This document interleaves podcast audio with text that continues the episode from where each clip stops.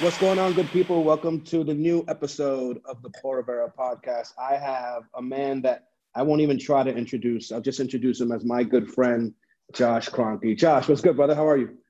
I'm good, PR. How are you, man?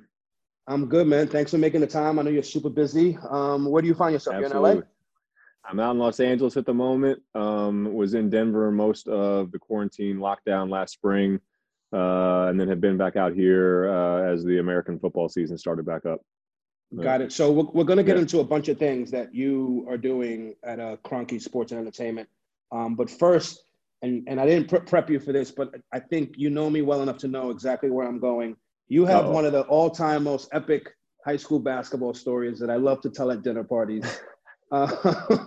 When you were in the gym, you remember the story I'm talking about? Oh yeah. Do you mind please kicking this show off? So yeah, of course. I mean, I was it was actually the most fun I've had telling this story was, of course, telling it to him. And I was a rising senior in high school. I was a good player. I wasn't a great player by any means, but I was like a top 50 recruit, I think, in the country. And so I got invited to play on this traveling team that was going to go to Europe. And so we go to Columbus, Ohio. We go to the gym. And for those that don't know, I was a basketball player back in the day. And so anyway, we go to the gym and in Columbus, and we're playing and we're scrimmaging, and couple guys on my team were really good players. There was one guy going to Kentucky, one guy going to UCLA, another guy going to Maryland, another guy going to North Carolina, Donald Little going to Cincinnati, I think. And so, we're scrimmaging, and it's going back and forth. And, I think there was some pro coaches there, and the run was really good. And I was doing fine, but I got subbed out of the scrimmage, and I came over to the sideline, and there's a guy standing there, a local guy, and he's talking to another guy that had just walked into the gym.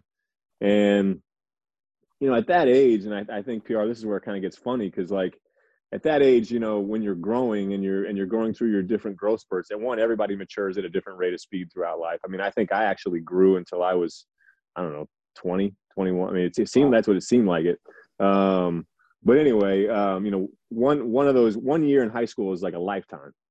And so we're all the top rising seniors in the country, and we're out there scrimmaging. And the guy's like, yeah, he's pretty good. He's not bad. That kid going to UCLA is pretty good. But man, I'm telling you, there's an eighth grader up in Akron that's better than all these dudes. And I remember sitting there. And you hear this. You hear him say that.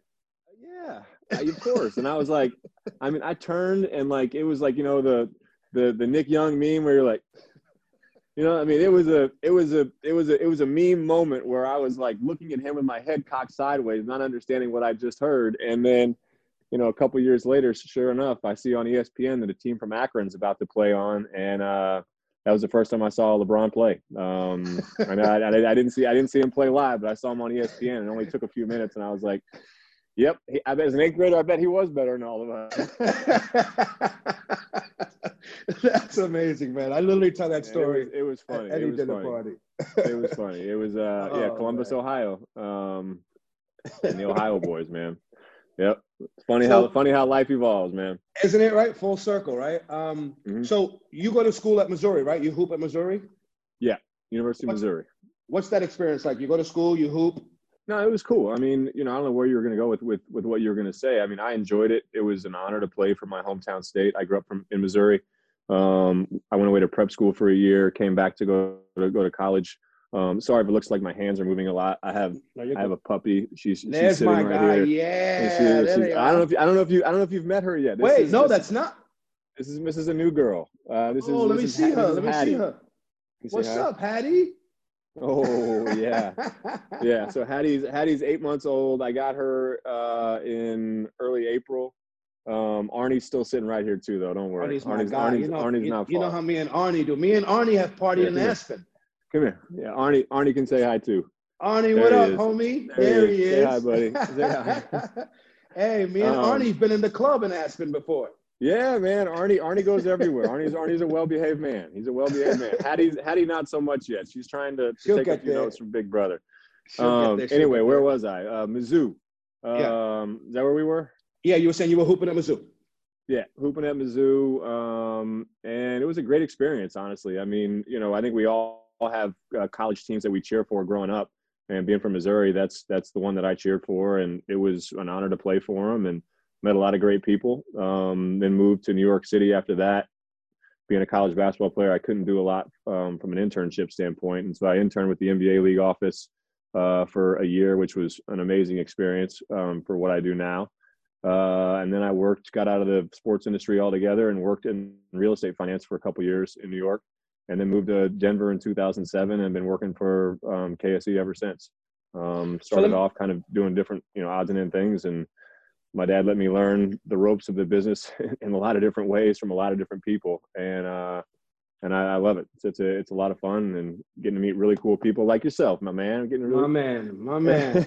Let me ask you, Josh. So when you go to Mizzou, you're hooping, you know, just your affinity for sport, passion for sport, business, and Kroenke is one of the most successful people in real estate and sport and all of that stuff.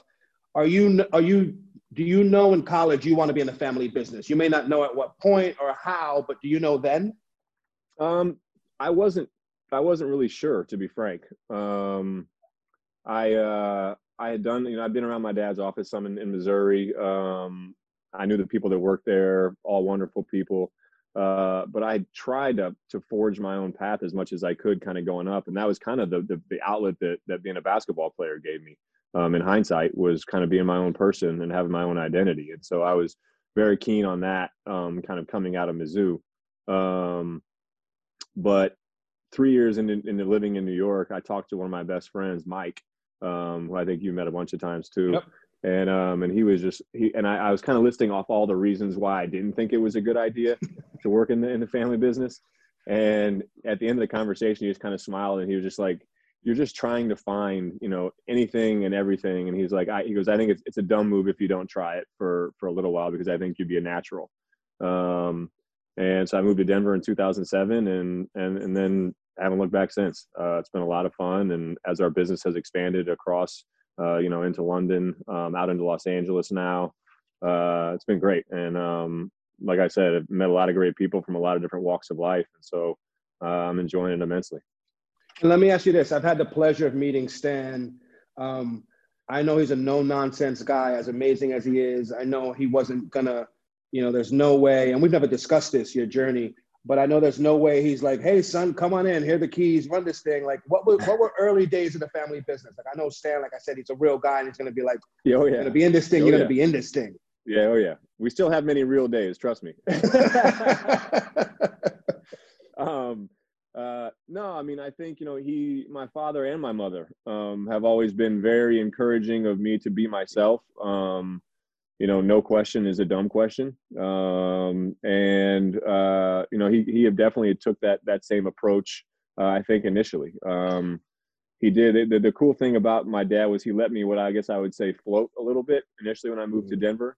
He wanted to make sure that, you know, I wasn't, let's say float. He wasn't checking up on me too much, but he wanted to make sure he knew that I was getting some work done and people were using me in however they wanted to, whether it was making copies, or, you know, running errands. He let me move around, which was great, because it let me go between, you know, marketing meetings, finance meetings, all the way down to basketball ops. And he let me hang out with the Nuggets more initially, because, to be frank, that was where I grew up on. I knew basketball. And so if I was going to learn the sports business from the ground up, it made a lot of sense to do it on the basketball side. And now I can take a lot of those principles that I learned early on and apply those to the Avalanche, to Arsenal, to help out with the Rams here in Los Angeles now, the Colorado Rapids again back in Denver. We're working on some things, and so there's just a lot of different. It's all different, I guess, fruit, but it's all fruit to fruit, and you might be having apples, oranges, and watermelons, but there's a lot of different ways you can apply a lot of different things that you do across your teams. For sure. So I purposely didn't give you a proper introduction when I introduced you, because you do so much. So saying you do this for the Nuggets or do this for that team would be an understatement. So what I want to do is I kind of want to like double back and mention a couple of clubs or teams and then have you talk about your role. So Let's start with a little club called Arsenal. Oh, sorry. Hattie just jumped into my lap. There you go. She'll get the swing of it. Little club called Arsenal. Yeah, it definitely is not a little club. I can tell you that. Some of the most loyal fans in the world, by the way. Absolutely. Yeah, absolutely. Incredible support around the world from all different areas of the globe, really. It's amazing the stuff that you see online and the feedback that we get at the club from the different fan groups around the world. It's awesome. And what's your role with the club on a day-to-day, let's say? Obviously, I know you have specific people that work on each club, but what's your on a day-to-day? On a day-to-day with Arsenal, I mean, specifically, I'm a director on the board, and that's been for a long time now. And Arsenal is structured slightly different than we have our club structured here in the United States. But Arsenal has been a club that was publicly owned for its entire history. Up until just a few years ago, when we bought the remaining share, it was several different shareholders, but it was one major shareholder. And we now, as KSE, own 100% of the club. And so I'm a director. My father is the owner. I report directly to him.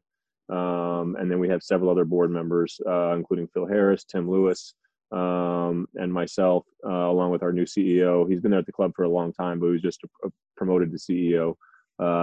And we try to sift through anything and everything. And to be frank, the last 6 months or so, I mean, are we into month 6 now of this? Let's see, March, April, May, June, July. The last 6 months have been like drinking from a fire hose. You know, it's kind of like it wasn't really a joke. I guess it was a statement that I would make to whoever was listening to me on the many Zoom calls that I was on throughout this process. But, you know, I was like, how do you prepare for when the world stops? And I don't know that you fully can. And so you try to do your best. You try to kind of lean into the moment. That's been another slogan that I've done throughout this whole COVID thing, is that everybody's trying to lean in and figure out how we're all going to get through this, because the world has kind of just slowed down to almost not a complete halt, but a screeching halt to a slow roll. Let's just say that. And it's been an adventure for everybody. And you know, we have our new manager we hired at the middle of last season, Mikel Arteta. It's hard for me to place timelines going as I think through this on a quick basis. So it's been an adventure. But at Arsenal, I mean, I deal with everything from really, you know, high level marketing and finance. Sorry, she keeps biting. No, you're good. She's our co-host. At least the viewers, listeners know that they're getting the authentic experience with a puppy running at my feet. And then, you know, all the way, you know, from the business side all the way over to the sporting side, and really, you know. We have our motto is to kind of hire great people and to let them do their jobs and to help support them and provide the resources when possible. And that's no different from Arsenal to the LA Rams to the Denver Nuggets to the Colorado Avalanche. You know, we try to put people in their roles, provide the resources. And, you know, one of the things that I talk about and we've talked about at Arsenal a lot is a rolling 1, 3, and 5 year plan. And so you're always kind of tracking yourselves in relation to the goals that you've set as an organization while keeping an eye on different horizons. And I think that over at Arsenal in particular, we've really got a good group going on behind the scenes, led by Mikel Arteta and Edu Gaspar as our technical director. We've changed our model around and we've got a great bunch of guys that are ready to get to work and I know are fired up for the season. It's funny, speaking of being fired up, it's like it's easy to falsely think like because you're here in the States that your focus is solely the Nuggets or solely the Avalanche or solely the Rams. What are you looking forward to with the club? You know, it sounds funny, but at the club, we went through a big transition period over the last few years. We had a legendary manager, Arsene Wenger, had been with the club for over 20 years. He left the club in 2018. We hired another man named Unai Emery. I had a wonderful first season. It just unfortunately didn't work out. And so we've landed in a place where we hired a new head coach at the middle of last season. His name is Mikel Arteta. And in that process, and before that process, we also brought in a gentleman named Edu Gaspar, who is the technical director / what I guess in North America you'd refer to almost as a GM.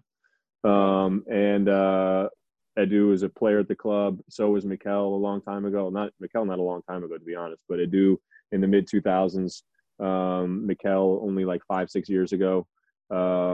And they're both energetic young guys with a lot of ideas about football. And, you know, we talk about the 1, the 3, and the 5, and it's different trying to apply certain principles to English football, European football, as it is to apply them to our North American franchises. Just because the rules are so different of how things kind of work with promotion, relegation, buying players instead of trading players. So it's all, like I said, it's all fruit to fruit, but it is different at times. And so I'm just really excited about the culture that those guys have created, and the personalities that we have going on behind the scenes, because, you know, to win a championship, it starts with a feeling. And, you know, LJ and I've talked about culture a lot. And championship culture and championship pedigree is something that you have to build over time. And it starts with a feeling and a trust in one another. And I think that we have that in spades at over at Arsenal right now. Love it. I wanna transition to the Avalanche, a team and franchise you're equally as excited about. Talk to me a little bit about your role day to day with the Avalanche. All you're going to hear kind of similar answers to some of this stuff, because I'm in constant contact with our GM, Joe Sakic, who's done a wonderful job building that squad, that team over the last several years. And, you know, as like I mentioned with the feeling with Mikel and Edu, with Joe and our head coach, Jared Bednar, you know, we've had that feeling for the last few years, and it started, you know, and we've had some high draft picks over the years. You know, it starts with a group of guys that, you know, probably they weren't succeeding at the time, because that's what leads you to have to, unfortunately, make changes. We made changes several years ago, started about talking about the 1, the 3, and the 5. And when you can really have honest conversations and dialogue about where you are presently, where you think you'll be in 12 months, where you think you'll be in 36 months, and, you know, a 5-year horizon for sustainability, as long as everybody's on the same page and you're not shifting any goalposts as an organization, I think that's where teams can get themselves in trouble is, you know, they think they've got a good young team, and then all of a sudden they win a few more games and they might think that they should have won previously. Does that lead them to make a trade where they throw some chips all in when they're not quite ready to go all in? And so that's why we talk about the 1, the 3, and the 5 is to constantly be on the same page about what we're all looking at from, you know, a head coaching perspective, from a GM perspective, and then all the way up to an ownership perspective. And so we do that on the hockey side, and I think we've done a great job with that. We've made the second round of the playoffs this year up in the bubble in Edmonton. That's the second year in a row we've been in the second round of the playoffs. And, you know, we took the lead in Game 7 with 3 minutes to go, and unfortunately we weren't able to eke out the win. And I know that our guys are going to have a taste in their mouths to use as motivation coming back for the next year, whenever that is. Right. It's all fluid right now. It's all fluid. Exactly. It's all fluid right now. Yeah. Want to talk about the Rams and we're remiss to talk about the Rams without let's talk about the stadium first. Like, I know, like, that's labor of love, and what a process and what a journey that's been. Talk a little bit about, like, what that journey's been like for the stadium. The stadium. Yeah. So, I mean, it was a year, multi-year process, as you well know. And for all the people out there, you know, it's SoFi Stadium here in LA. You know, the fields, the turf finally went in, I don't know, in late, you know, I guess want to say mid-August. And I went down there to kind of check it out. It was kind of the final piece they were putting in. And I walked out to the 50-yard line and looked around. That was my first time really grasping the scale of everything. Mm-hmm. But I called him and I said, you know, Dad, I said, you know, we sat down for these meetings, you know, years ago. I remember you telling the architects that I think that you thought that one of the biggest risks of the project was undershooting this and not doing it to the worthiness of Los Angeles, California. And I said, as I stand here on the 50-yard line, let me tell you, you did not undershoot this. And it's absolutely beautiful. It's state of the art in every way. The field, the open air sides, the clear roof that's on it still allows you to kind of feel as if you're almost in an outdoor venue, but you're able to host events that require roofs. And I think it's going to be a great place for a long time for a lot of people. And I, like I said, I just can't wait for people to be able to get out and see it safely, of course. Of course. Josh, I've flown over it, like when I'm landing in LAX. Yeah. Is it in the ground? Like, yeah. Am I seeing that correctly? The seating bowl is sunk down just a little bit. Yeah. And so when you come in, you're actually coming in basically at club level. And so you'll come in and you'll come down. And I think and there's some other features that are hard to describe, but I think as people realize that it's an indoor venue that still feels like you're outdoors, it's pretty cool. Pretty cool. I saw, I watched Hard Knocks, which I love. Yeah. And it was pretty cool to get a sneak peek into the stadium and just seeing the players like reactions, like they had phones out, like, you know, have you seen that? Have you heard? For us, that was cool for us to see too. And I know that meant a lot to my father because of all the work that he's put in, but two, those are the moments that, and especially right now in COVID, you don't really get to experience because you unfortunately have to limit your contact with others. And knowing my dad and the joy that he gets out of being, you know, around all these teams that we're involved with is that he gets to be around the players and the coaches and the staff, and, you know, that he's not able to do that really right now very much. And so to see those reactions that were on Hard Knocks to reaction to the stadium, I know he thought that was pretty cool. That's dope. And I assume you guys are equally, if not more, excited about the actual Rams team this season. Mm-hmm. No, absolutely. I think, you know, Sean's done an unbelievable job. Sean and our general manager, Les Snead, Kevin Demoff, and the rest of the bunch. But after the season last year, I think, you know, Sean and I went out, grabbed a couple of drinks, and kind of had a, you know, season in review type sit down where we just kind of laugh and talk, and he can vent about anything that he thinks is good, vent about anything he thinks is bad. And my only words to him were just words of encouragement that says, you know, don't, even though I forget what we finished, but, you know, we were really just a couple of plays away, and our division's the toughest in football, in my opinion. You know, we lost on a field goal, I think, in Seattle as time expired.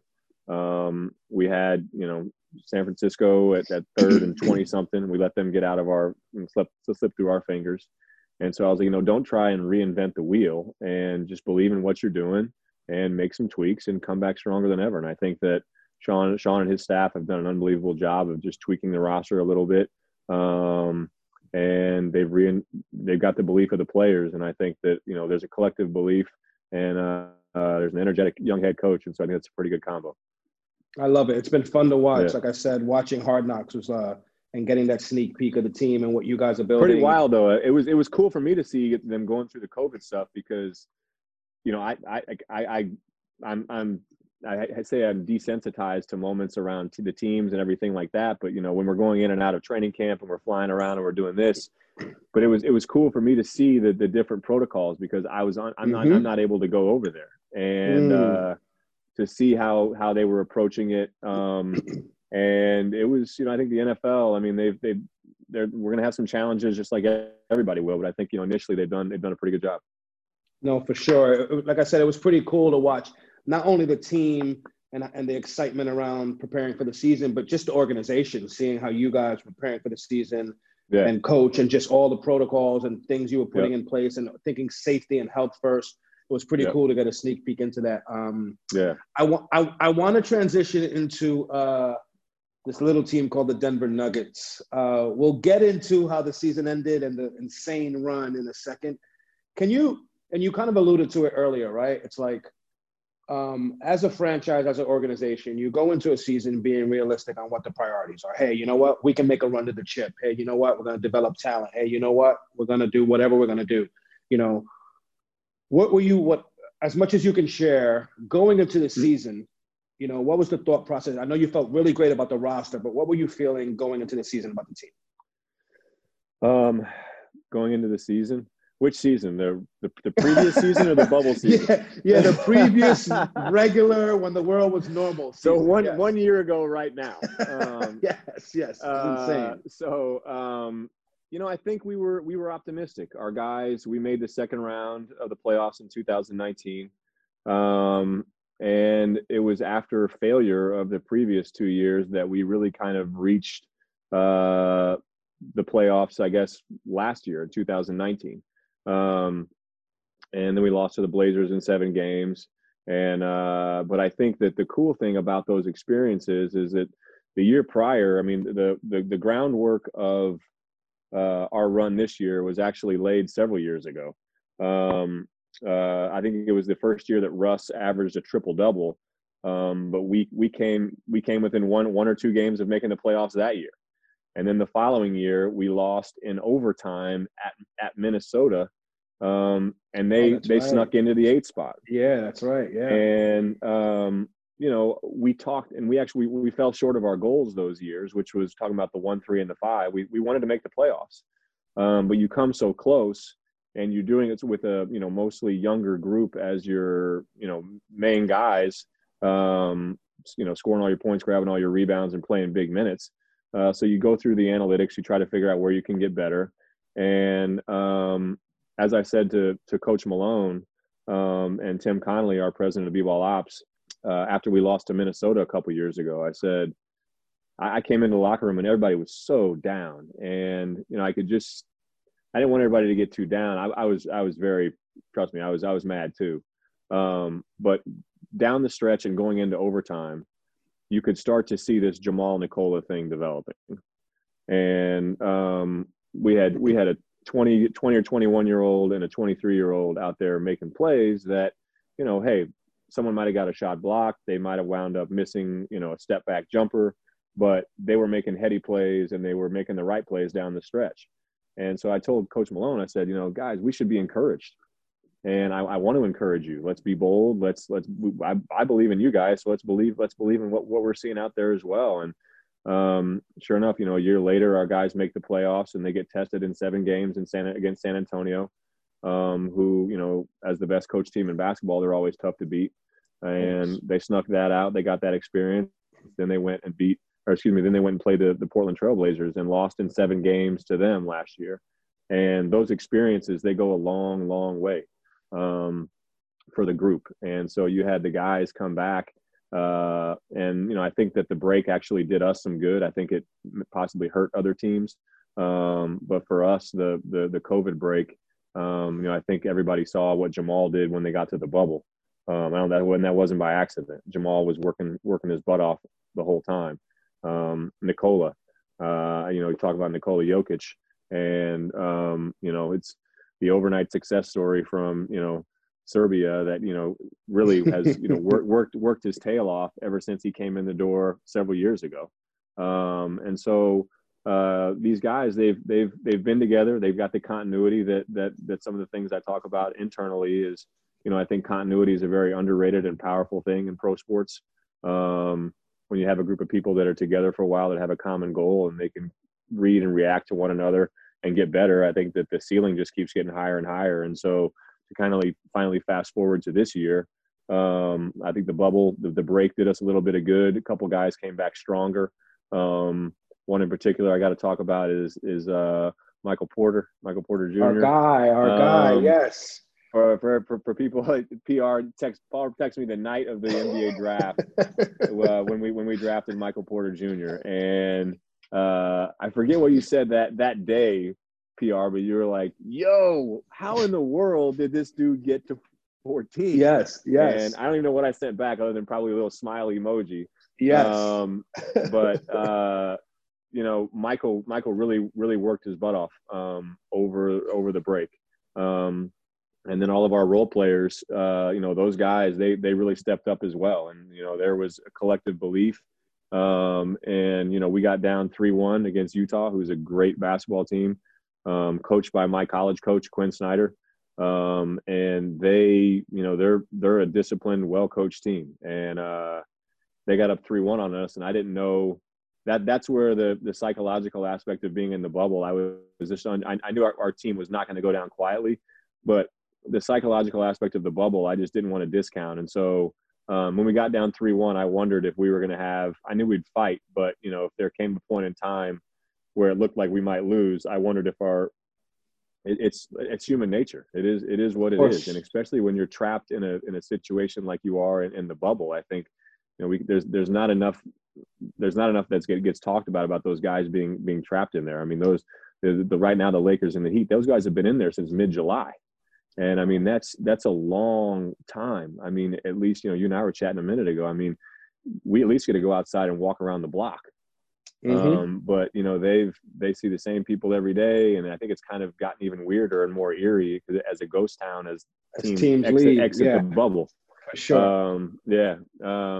So, you know, I was really proud of, you know, our guys overcoming the mental aspect of the bubble, which is, you know, if I lose this game, I can go home. And our guys 6 straight times came back from, you know, 3-1, 3-2, 3-3, and then they won this. They won the first series, and then fast forward to the next round against the Clippers, and you know, we had, after playing Game 7 against Utah, we had to play the Clippers 48 hours later. Wow. And you know, that's and so Game 1, I said Game 1, you know, we should sit all of our starters, because that we should just write that game off and just start the series at 0-1. And we were able to come back, win Game 2, and then did we win Game 2? We won Game 3, I think. Doesn't matter, but wound up down 3-1 again, and it's the same sort of thing. It's like, man, and then now you're dealing with a Clipper team that has, you know, 2 superstars on it, and you know, a pick of many pundits to probably win the whole thing at one point in time. Absolutely. And so my dad and I went down there for Game 7. The Avalanche season was already over. We didn't want to go into the bubbles for a lot of reasons, but we couldn't make it to the hockey bubble. There was it was funny with the bubbles being up in Canada and the travel there. But for Game 7, we decided to go on down. And we went down. You had to have a test sent in that showed you were negative prior to even going down there. Then you had to take a rapid test upon landing. And then you were quarantined in your hotel until you got your results, you know, 30, 45 minutes later. And only then were you cleared into level 4 of the bubble. Which was behind plexiglass, kind of over in the corner. A bunch of my friends saw me on TV, like, you know, looked like I was in like a penalty box. And was it surreal, yeah. Josh? Was it surreal, like being there in the bubble? Like, just, I know it was like every movement's controlled, places you can go, access, things you have access to, things you can't do. You couldn't come in contact with the players, correct? No, we could not. So after we won the game, like Jamal and Nikola, Coach Malone knew we were there, and he pointed to a couple of our guys, and they were waving, but we were way up over in the corner, and we were behind plexiglass, and it was very weird. I mean, and PR, you get this because you've been in a lot of gyms, but like, you go into a high school gym, and like, it's the squeak of the sneakers, it's the bounce of the ball, and like, it was more quiet in there than a high school gym. I mean, you have like the fans that are there, but the fans are family, and like, they're kind of sitting in a socially distanced manner, like near the court. There's only so much noise they can make. Right. But there's not really that group of people where you'd hear a roar or anything like that. We could hear the players chirping back and forth. And it was a very unique experience to witness a basketball game. Same thing with the Rams. I mean, you know, we were talking about the game yesterday versus the Giants, and like, you can hear, I mean, I can't hear the snap count by any means, but you can hear the quarterback, you can hear coaches yelling as the play starts, you can hear, you know, coaches yelling out, pass, run, you know. I mean, it's a different environment being around these games without fans, because of the stuff that you hear, and you realize that the different chatter of what goes on in these different games that we're seeing. Yeah, I tell people, it's like what we as fans here at home watching on television is a very different experience than what the players themselves are experiencing inside the bubble, you know. And it's like, you take a player like LeBron that's been in the league 17 years, and it has to be an eerily different just scenario where now you're playing. I mean, look, I didn't play a high level of basketball, but there was always at least parents going crazy in the stands. Yeah. I can't, you know, like just the squeak of sneakers and just the silence and having to get pumped up for playoff basketball, like, it was definitely a different experience. And you being one game, you sensed that from the door, right? No, for sure. That was the one thing I was most curious to see, because we're so used to having people around and the energy of what's supplied by a crowd, good or bad. some guys I think feed off of people yelling at them more than they feed off of people cheering for them. But you know, it's weird because, you know, and especially for our group, you know, our guys we're a younger team. A lot of our guys aren't married. And so it's not like their wives and kids were coming down. And then, you know, not only that, but you had like school starting. So our guys that did have kids, they're usually their wife was at school and stuff. And so there was real life issues kind of mixed in with this whole bubble experiment. And it was just a wild, and I hope somebody's going to, you know, document and tell the whole story of the bubble and the different experiences down there, because this is a moment in time that we'll all look back on and just kind of shake our heads and go, wow, you know, remember that time that, you know, LeBron James played against Jimmy Butler in the NBA Finals, and there was, you know, 10 people there watching. you know, I mean, absolutely, it's incredible. It's incredible. Absolutely, I have told anyone that'll listen, and it's not because you're my very good friend. It's not because you're on my podcast. I have told anyone that'll listen in the last month that if I had my pick of organizations and rosters to pick from, it's you guys. I mean, you guys have such young talent with big game experience, you know, like the sky's the limit. Like, do you guys feel that excitement? I'm like, just, you guys are like, in my opinion, ahead of schedule on like where you guys should be given the talent. I think we're really excited about the group both now and headed into the future. You know, I'm always going to be the cautious optimist. But you know, I think that this group, it's taken a while to put it together. You know, Denver, you know, the benefit of being in a market like Los Angeles with the Rams and in London with Arsenal, you understand how you can build different teams across different markets. And being in Denver, we have to build our basketball team slightly differently than some other franchises might. And so this has been a slow build over time. And we've been very careful with how we've done it. We've definitely made mistakes, but you know, I think we've pivoted off those mistakes as quickly as possible, and we've wound up, you know, in a place where we've got some flexibility on our salary cap heading into this off season. We've got a great young team. Most of our guys are already under contract or they're heading into free agency where we can, you know, hopefully work out a reasonable deal. While they haven't batted 1,000, they've done really well in the draft. And you and I have spoken about the draft a lot. And I think if you can hit on draft picks, you can wind up masking a lot of mistakes. And you know, when those opportunities arise, are you ready to pounce? And we had another, talking about Michael Porter, we had another one last year where I had actually already left and gone home from, we do the draft in kind of this back room at Pepsi Center in Denver. And it had gotten late, and it was already, you know, 10 picks into the second round. And I was like, all right, guys, I'm gonna get out of here. And so I drove home, and like as I was driving home, Tim calls me, Tim Connolly, and he's like, hey man, he's like, no one's picked Bull yet. And I was like, really? I was like, where are we? And he's like, we're at like pick 35. And he's like, I don't know how we're gonna do it, but he's like, you know, is it cool if we use some cash to, like, you know, buy a pick if the opportunity comes up? And so I was like, yeah, you know, I was like, it's fine with me. I was like, let me double check with the big guy.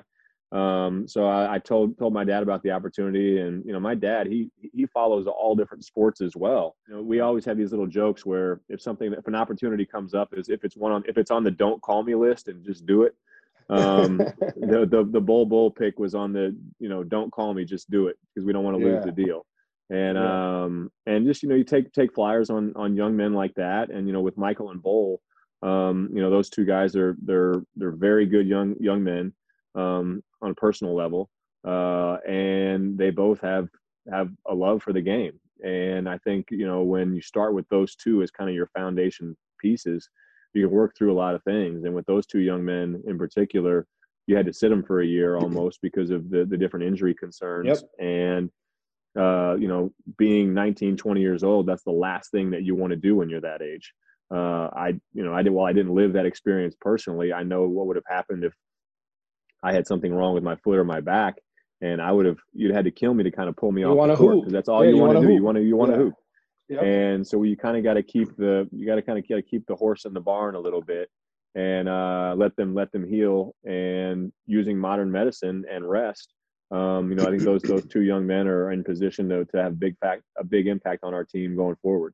And that's outside of Jamal, Nikola, Will Barton wasn't in the bubble with us. Monty Morris did an unbelievable job. All of our role players and our guys, Paul Millsap being our veteran leader. Yeah, that's right. We've got a great bunch. They're no nonsense, and they believe in each other, and they believe in the group that they can beat teams. And so, while the rest of the NBA and the rest of the world might have been a little surprised by our guys doing what they did in the bubble, I think that our guys fully believe that that's something they're capable of, and they were upset when they got knocked out by the Lakers, even though everybody else was probably picking them to move along as well. And I think that, even though you're going up against, the best player in the world, our guys, they want to beat them, and they want to beat them very badly. And they respect the heck out of them.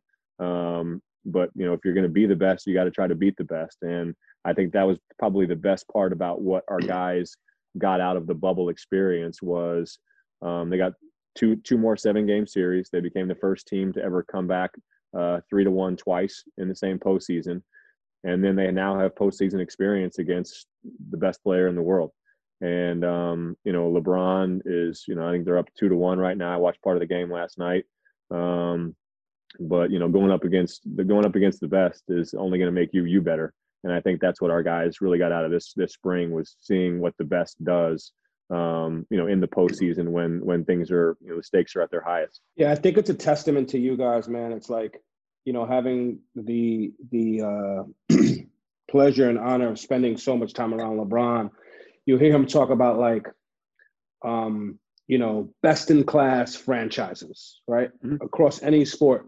And, what you guys have been able to do with developing young talent, with telling young talent, hey, you know what? We don't need to win today. We're going to sit you. We're going to sit you, Michael Porter Jr., and you may be ready to play, though, back half of the season. Yeah. We're going to sit you. Hey, Bo, we're going to let you heal a little bit, these situations. And seeing how you guys have evolved. And for me, the culmination of it wasn't even beating the Clippers. It was obviously a huge accomplishment. In my opinion, as your friend, what defined what you guys have created as an organization with the Denver Nuggets was when you guys beat the Clippers in Game 7, and they're interviewing Jamal and Joker, and they're asking them about hey, how are you going to go up against the Lakers? They have LeBron and they have AD, and they're this and they're that and they're this and they're that. And they respectfully were hey, they're a great team. We respect them, but they got to worry about us too. And I just thought it was such a prideful moment, as your friend, yeah. Oh, look at the young yeah. guys. I just feel you guys have created a culture mm-hmm. with the Nuggets, that's, something I told you, yeah. when you guys lost, I sent you a text and I was man, you guys, congrats. You guys are ahead of the curve on this thing. So do you feel that? Do you feel that you guys have shifted the culture? With the yeah. Nuggets? Yeah. And, I think that, and that's, to use your words and relate it back to something that I said kind of earlier, it starts with a feeling and a belief that you're heading in the right direction. It's probably been, 4 or 5 years on the Nugget side. It's been, I know, several years on the Avalanche side, but you feel that culture start to shift, and you believe that you're heading in the right direction, and that you have the right people in the right positions to help you succeed. You see the talent on the floor and the right personalities to complement each other, but also challenge each other kind of in a good way. And, we've seen that over the last several years, and it was cool to see them take the next step in the bubble. And relate it back to kind of what you talked about over at Arsenal. That's kind of the feeling that I have over at Arsenal right now as well. It was, a crazy 6 months, 8 months, 10 months now when we hired Mikel last December, Arteta. And then, the transfer window just ended today. I'm not sure when this will air, but, the transfer window just ended today.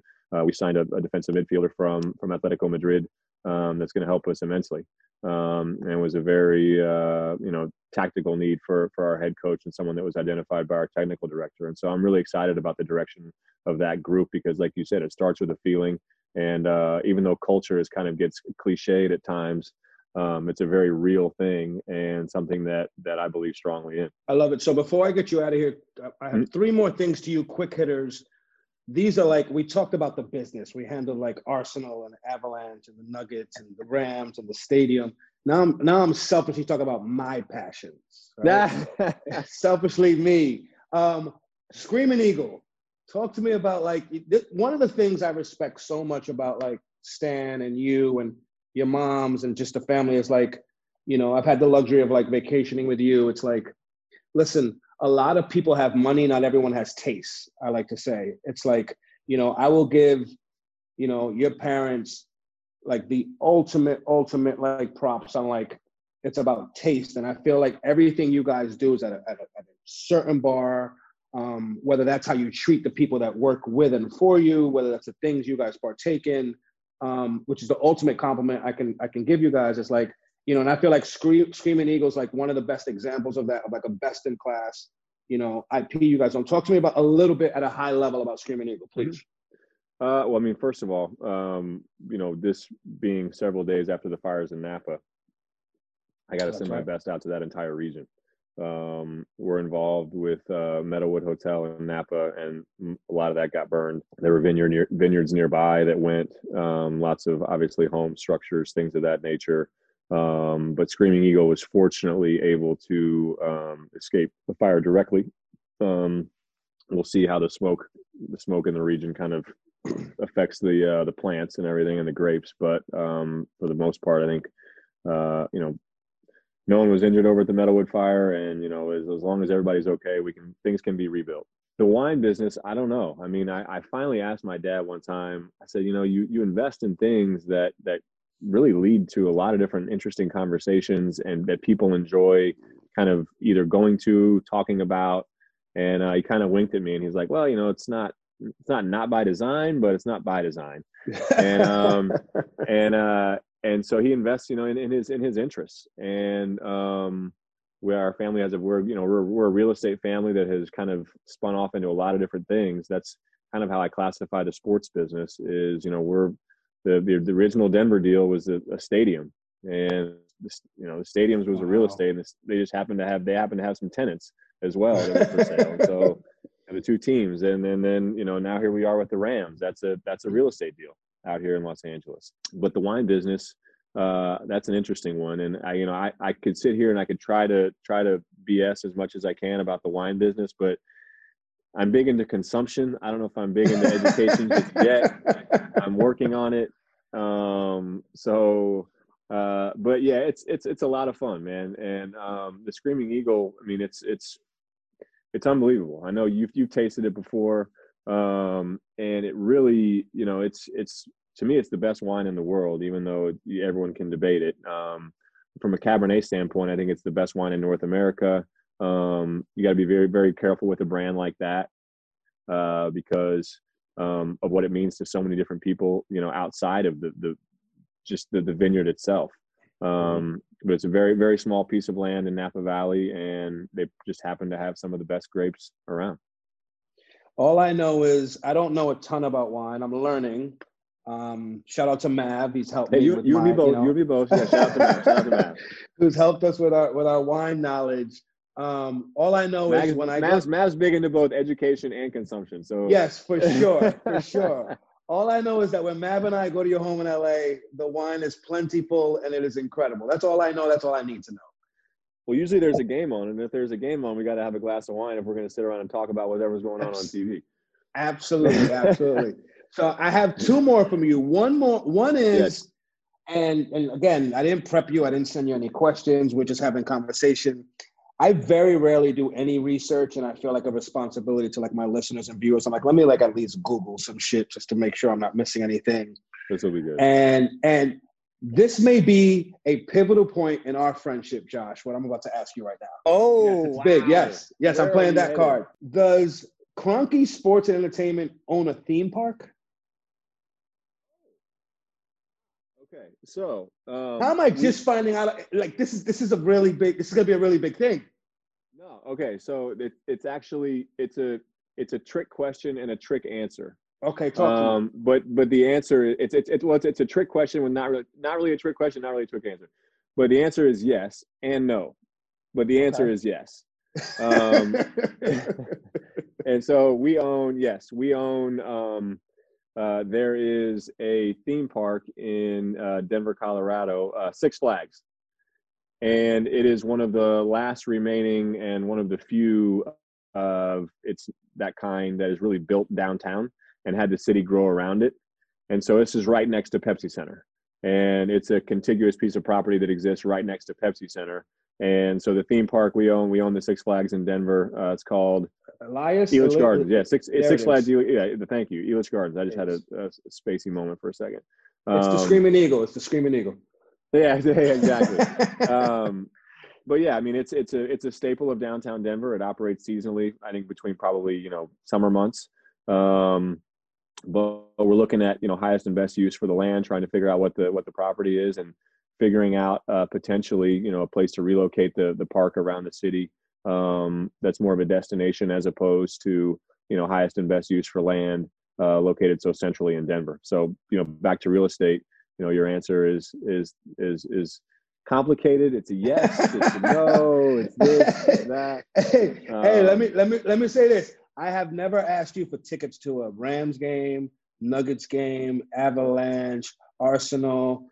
Are you saying you want to cut the line? I just want the easy pass or whatever it's called, man. I just want to be able to enjoy the rides, man. That's all I want. I don't ask for much. Can we make that happen at some point? I might know a guy. Well, I'll do my best. That's all I ask. I don't ask for much, man.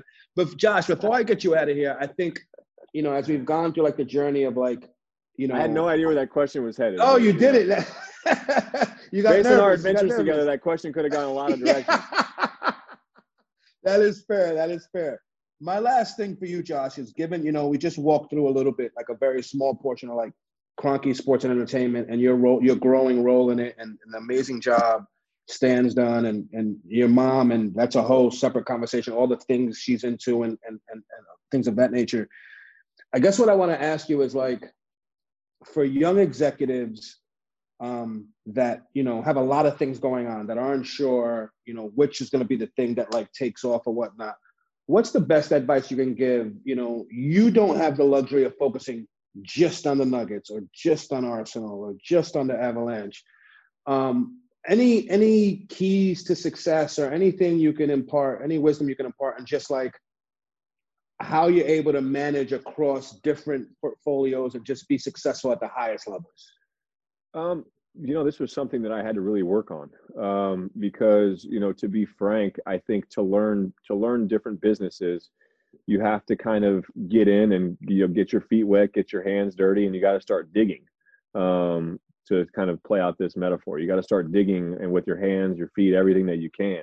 And you have to get as deep as you can. But to get to where I am, which is what I would refer to as an inch deep and a mile wide, as opposed to, an inch wide and a mile deep.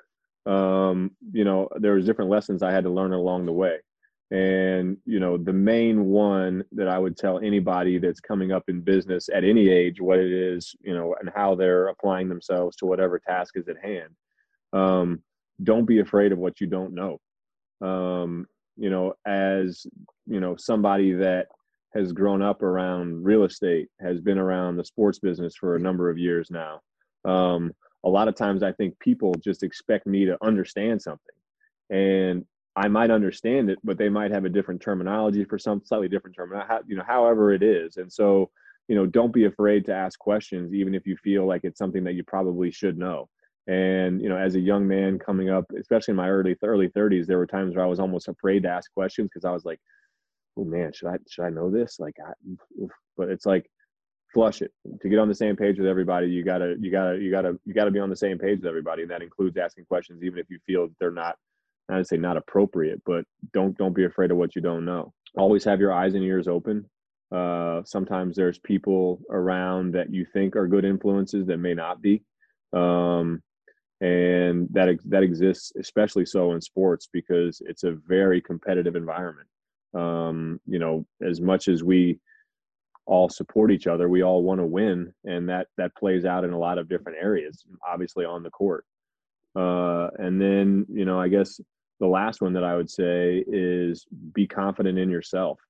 If you're able to put yourself in a position where you're going to have an opportunity, then you're smart enough to be able to put yourself to have an opportunity.